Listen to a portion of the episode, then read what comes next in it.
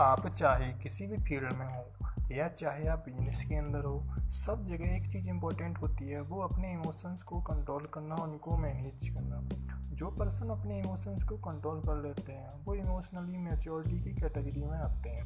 और जो अपने इमोशंस को कंट्रोल नहीं कर पाते, वो इमोशनली इमेच्योरिटी की कैटेगरी में आते हैं। आज मैं आपको इस टॉपिक में ये बताऊँगा कि इमोशनली मेजोरिटी वाले पर्सन को हम कैसे आइडेंटिफाई कर सकते हैं?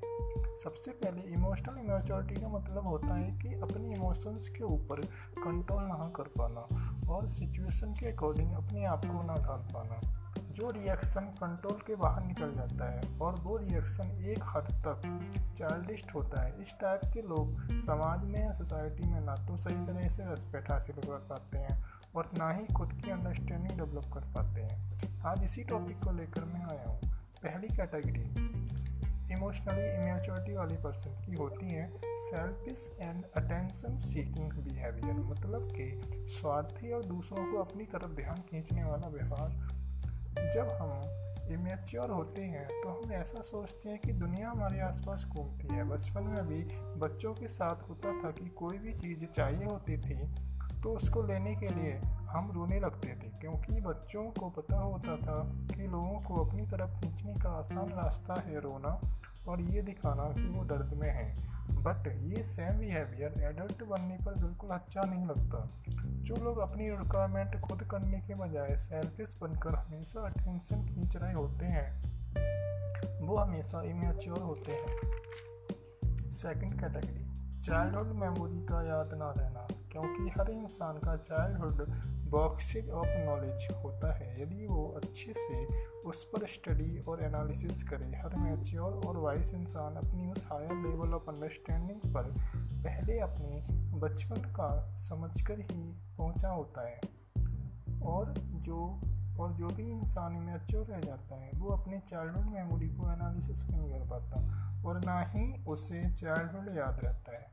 ये इतनी कॉमन चीज़ है, बहुत से साइकोलॉजिस्ट और थिंकर्स अपने इंटेलिजेंट होने के बावजूद भी अपने अनप्रोसेस चाइल्डहुड की वजह से इमेच्योर रह जाते हैं।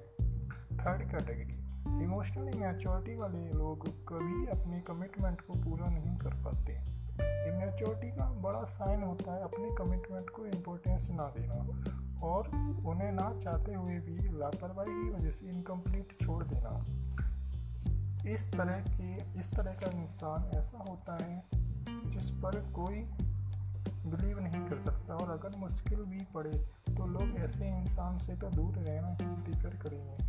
अपनी ऐसी रेपुटेशन बनाने से हमेशा आपको लोगों के ताने और गुस्सा ही मिलेगा, क्योंकि चाहे वो आपके दोस्त या फैमिली उन्हें दिल में पता होता है कि वो आप पर भरोसा कर ही नहीं सकते, क्योंकि आप जो बोलते हो वो कभी पूरा करते ही नहीं हो fourth category always blame others emotional maturity वाले लोग हमेशा दूसरों को ब्लेम करते हैं। जब हम छोटे होते हैं, यानी कि बचपन में तो हमारी थिंकिंग यही होती है कि हमें कोई और कंट्रोल कर रहा है, क्योंकि हम अपनी मर्ज़ी से कोई काम कर नहीं सकते।